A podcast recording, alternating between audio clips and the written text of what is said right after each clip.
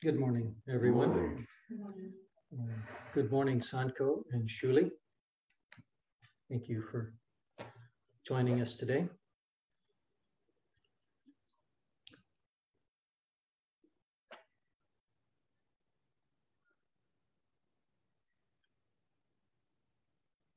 What I wanted to speak about this morning is the, the five hindrances, the five hindrances in practice.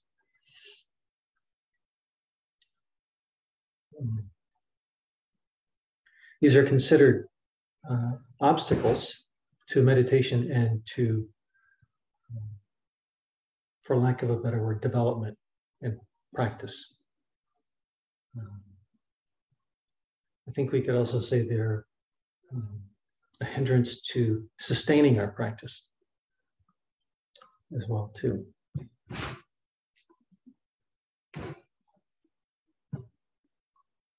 So there, there, there are five. Uh, there are sense desire, uh, malice or ill will,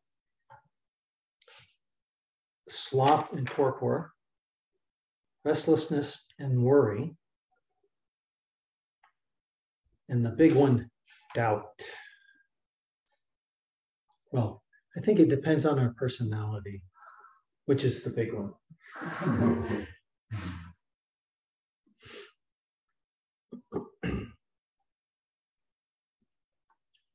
So sense desire.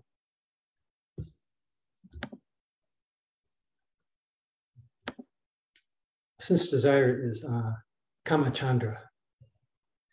And that is um, pretty much what you think it is sight, sound, smell, taste, physical feeling. And that doesn't necessarily mean just touch. Um, so, like having um, we could get addicted to a warm bowl of soup on a really cold morning or coffee or something along those lines.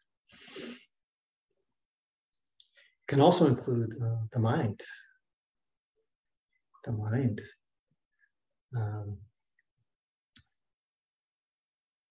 and most troublingly, it can, it can also include happiness, getting addicted to happiness.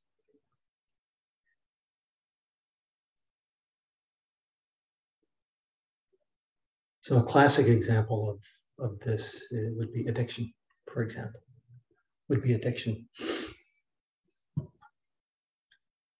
Becoming, uh, having sense desire of, for, uh, for sensation, um, especially in a way that can ruin our life, you know, or the lives of others, and or the lives of others. Um,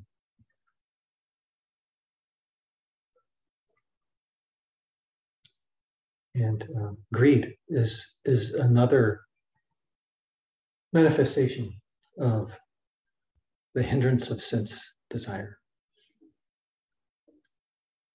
So it's our it's our instinct to to grab you know we're we're kind of grabby beings you know whether it's in here or the hands or or what have you some of you have heard this story before, so I'll, I'll, I'll beg your indulgence.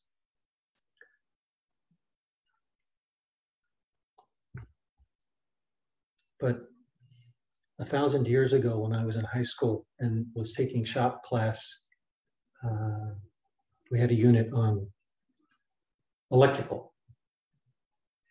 And I remember my, my shop teacher saying, if you're ever working with electricity and you're not sure if it's live, you never touch it with the palm of your hand.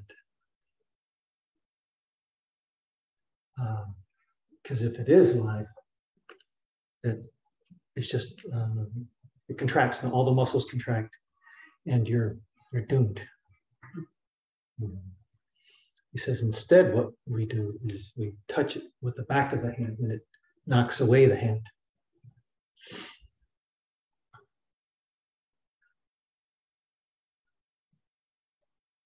This is why Uchiyama Roshi talked about opening the hand of thought. That's what that was his metaphor. It was because we we continually need to open the hand of thought and um, at least be willing to relinquish relinquish our our um, our sense desire. And this is just part of being human. It's actually just part of being alive.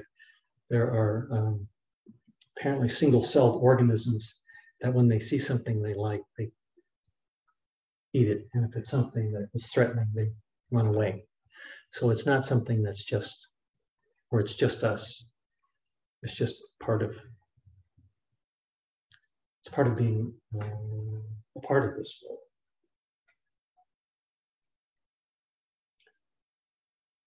The second, malice or ill will, vipada, um, often shows up as rejection, either for or against something or someone. It manifests as hostility, resentments, and bitterness.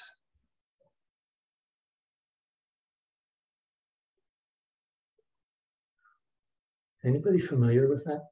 Has anyone ever experienced that before? Yeah. I said, has anyone ever experienced that? The ill will? Have you ever experienced that? Yeah. Yeah. yeah. Shuli, you have some experience with that? Yes. I find that uh, that's kind of the uh, center of, of, of my my gratitude uh, or my counting my blessings type of thing is to mm-hmm. count blessings, list people that I could have as enemies mm-hmm. and wish them well and enlightenment and comprehend Yeah, well, I'll, I'll actually be talking about that. Yeah, so good timing. You're ahead of me. Sorry. Ah. So what, what malice or ill will does is it hinders ease. Um, and uh, it really kind of knocks us off balance, really, when, when we think about it. We're literally not in our right, in our mind, you know, when we are in the throes of um, of malice or ill will. And in, in American literature, we have a classic example of that, which is Ahab. Oh. You know, he has such a deep hatred of the white whale for having lost his leg to it, that he will ruin everything. Uh, and everyone who is a, in his immediate orbit, namely the, the, the ship, the Pequod, if I remember correctly, um, in order to um, seek vengeance.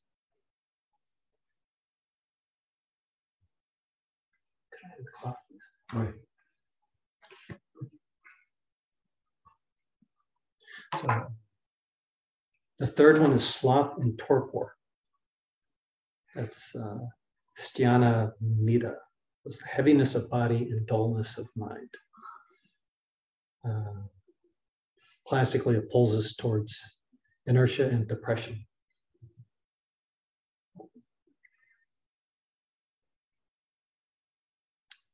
I, I think it's also complacency as well too, that it can manifest as complacency. There's one long-term teacher I practiced with at San Francisco Zen Center who said that she realized at a certain point in her practice that she was just cruising in, in zazen um, and not not really engaging not really engaging with her with her zazen practice.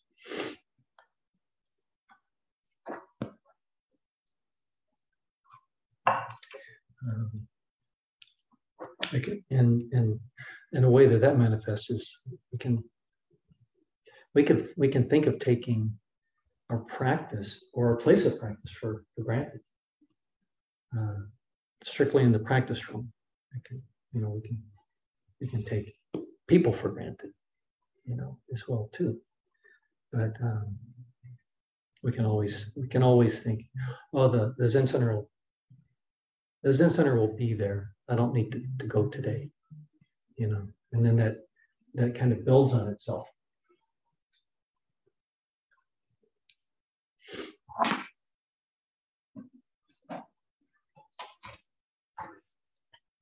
There's a story that Suzuki Roshi, um, um, when they were at the old place on um,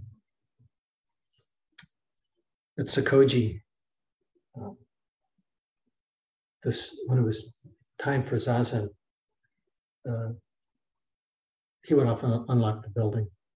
And if the doors unlocked weren't unlocked, his apartment was overlooking the street. They would call up to him, and he would drop the keys down to him, and they would come in. And sometimes he would say, "Go away." Mm-hmm.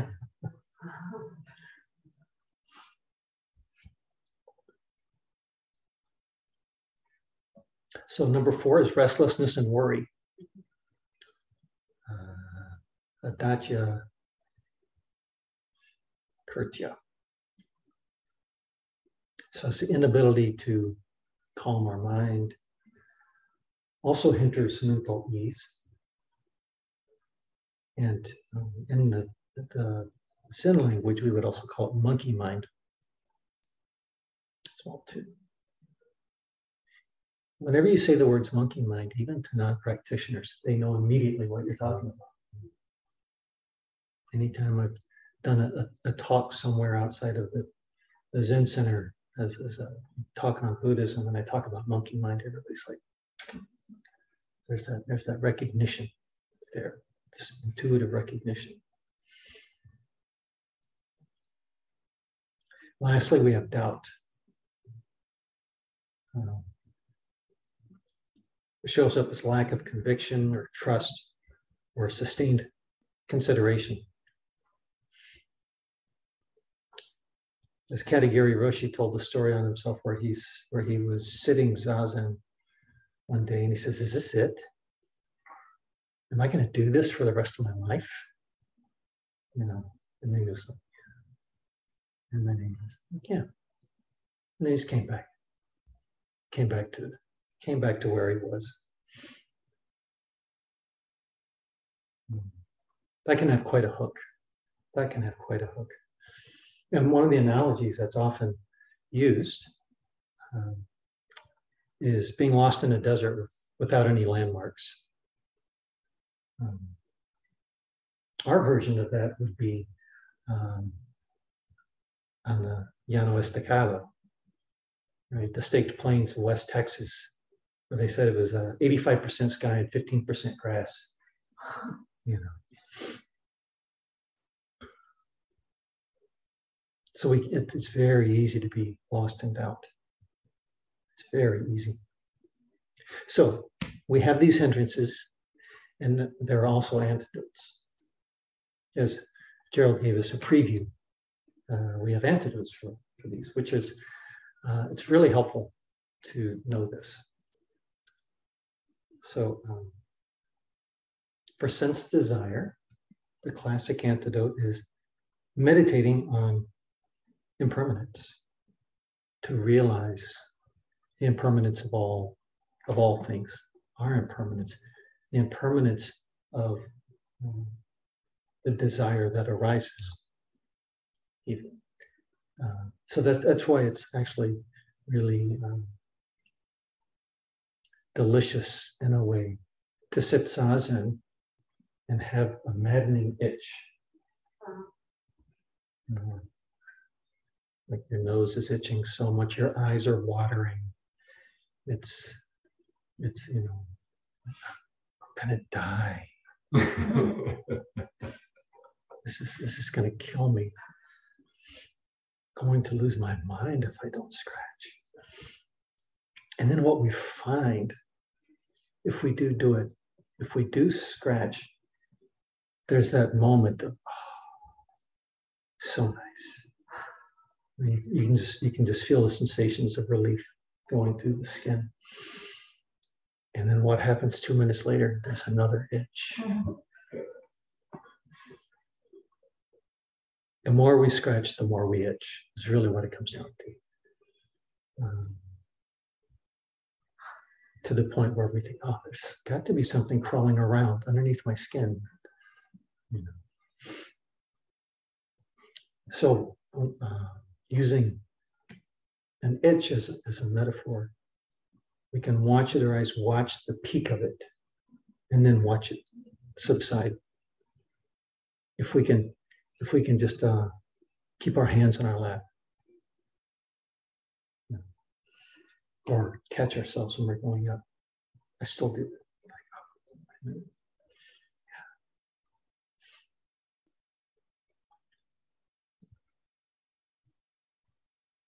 So the antidote for ill will or malice, classically, is um, loving kindness, the loving kindness meditation, or metta, doing metta for people. Or situations.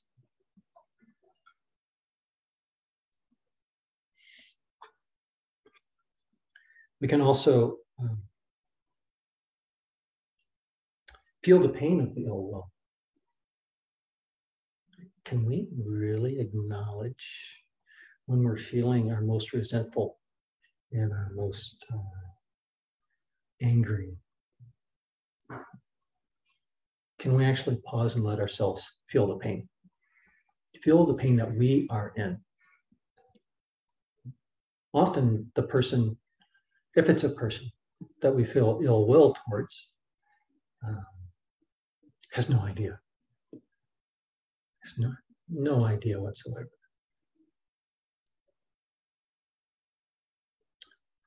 Um,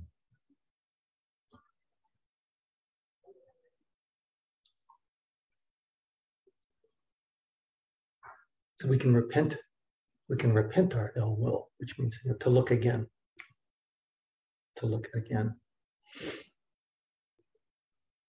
So we can say, is this true?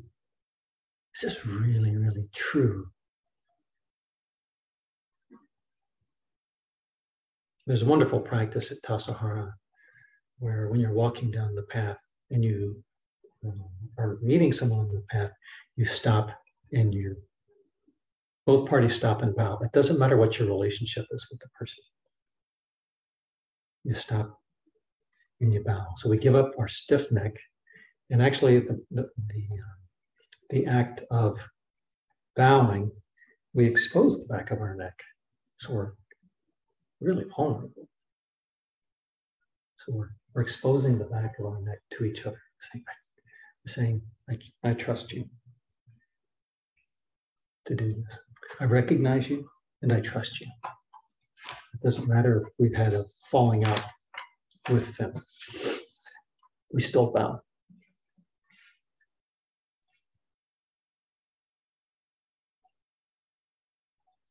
a good one also if you have if you have an altar at home is to put a picture of someone you have a difficult relationship with on your altar.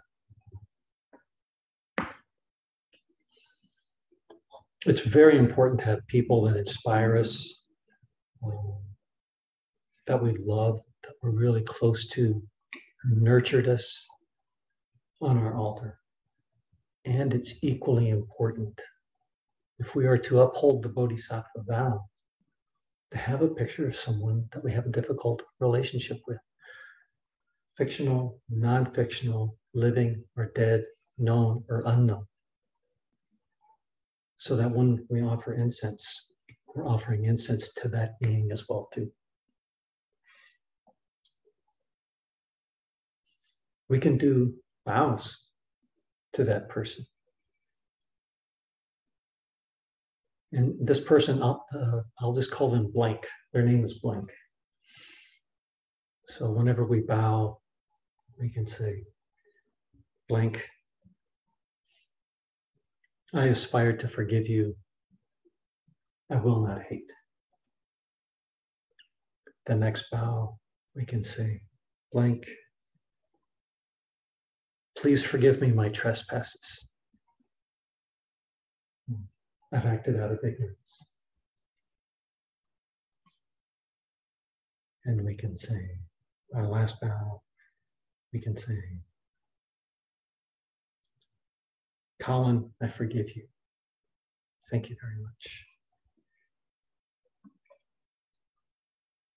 This can be very helpful to do this because we never know the way in which our suffering will transform. Some of you are aware that my my little stick, my, my teaching stick here, you get one of these whenever you do Dharma transmission. Mine doesn't look like the normal. one. It has a it has a curve. Let's see. The curve, there's a little curve up here, but it's normally a, a longer curve down here. But the reason that this is an unusually shaped stick is because this was my rifle stock from the Marine Corps. And I've, this is where the butt plate was. Those little ridges. I've kept this. Hmm. I've, I've kept these little ridges whenever I made this to remind me what this was. You know. Um,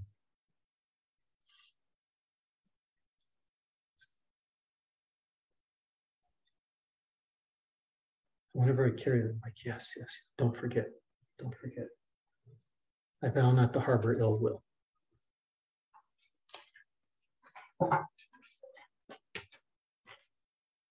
Sloth and torpor. I think we've all been afflicted by this at some point. Um, what we can do is we can rouse, we can rouse energy to bring us around, to head off the inertia and the depression at the pass. Um, it, uh, one way that it often shows up in zazen is sleepiness.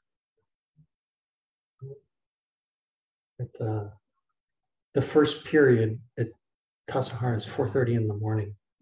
So more than a few mornings, you see a row of nodding heads. And one of the ways that we can wake ourselves up is to bring our eyes up to, eye, uh, to the wall right in front of us for a few minutes. Uh, we can we can also bring our attention to the third eye. That can help as well too.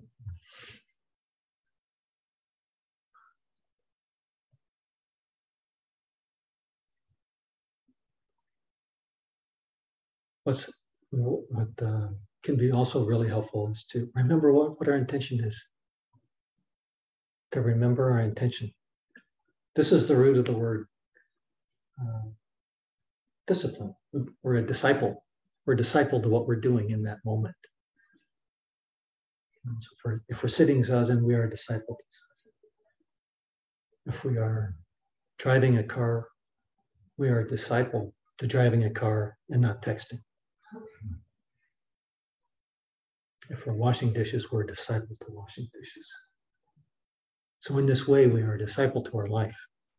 We are a disciple to all beings.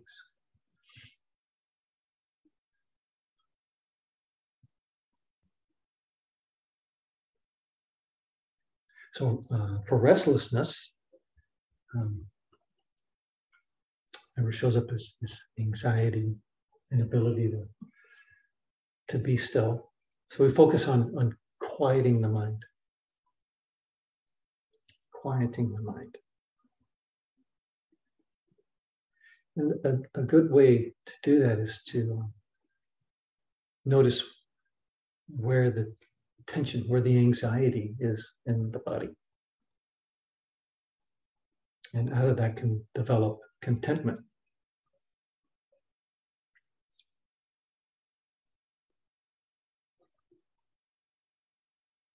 um, developing gratitude settles us down. We're not so focused on what we don't have. As Suzuki Roshi once said to a student, just to be alive is enough. And we forget that. We forget that. not taking things for granted can settle us down. Oh, oh yes. Yes. Thank you, roof, for sheltering us while we sit zazen.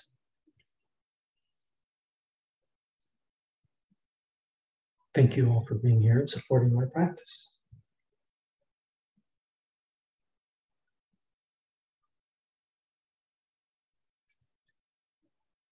Uh, Brother David Steindl-Rast, the Benedictine monk who's kind of a rock star in uh, some of the Zen circles. Uh, someone asked him once what the key to gratitude was, and he said, uh, always be willing to let yourself be surprised. That was that was a real key for him for for gratefulness.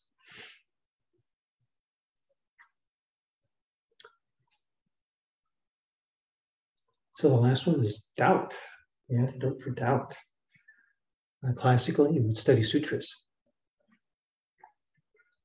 Um, one of the things that that uh, can be helpful to is to use doubt to counter doubt and say, "Is this really true?" You know, because we live uh, in our ordinary monkey mind, we, we live in a realm of what shows up as true. It must be true because it showed up, right? It often doesn't occur to us to think, wait a minute. Hmm. Wait a minute. So you say, okay, so what am I doubting? Am I doubting practice? Or am I doubting me?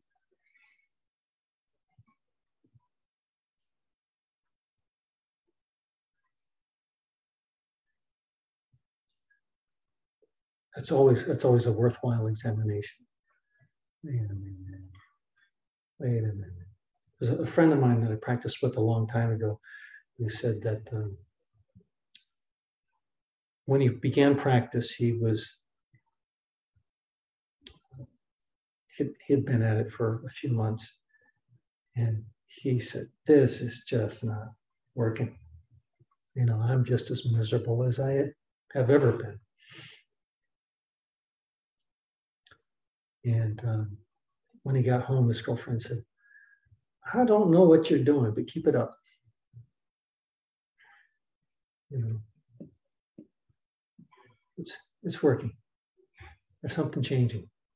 You know, so you know, in his in his world, in his view, like he was pretty unhappy, but there was somebody else saw something else you know, who wasn't who wasn't him. That's why we're not always the best judge of what's going on. Even, especially in our own world, you know, we may think we are.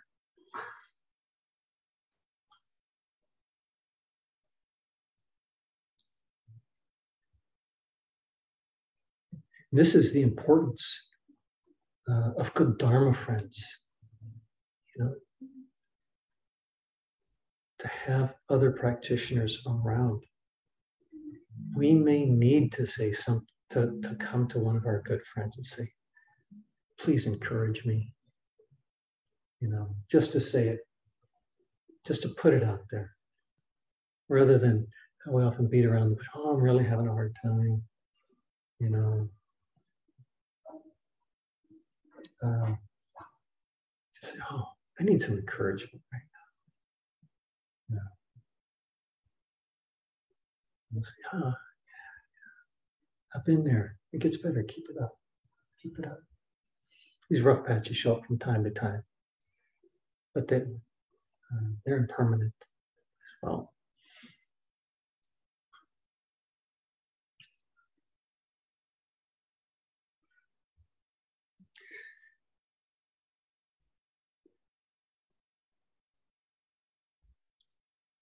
so the, the hindrances, um, they're not only a hindrance to samadhi, to that to a stable, uh, settled mind, but also even just just to coming and just even coming and sitting zazen. It's um, can be like the hook in the old vaudeville shows yank you off, or they yank you off stage.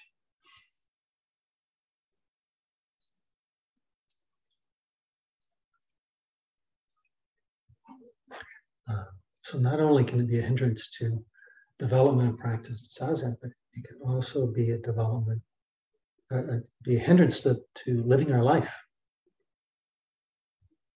to being present for our life. This is what, you know, coming and sitting and looking at a wall is kind of the deep end of the pool in some way. You know. um, but if we really, really want to live our life, you know, we need to show up. You know, we need to recognize when the hindrances are at play.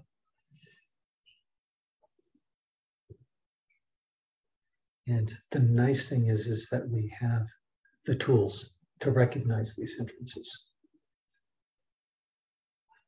We have the tools to recognize them and, and to apply antidotes.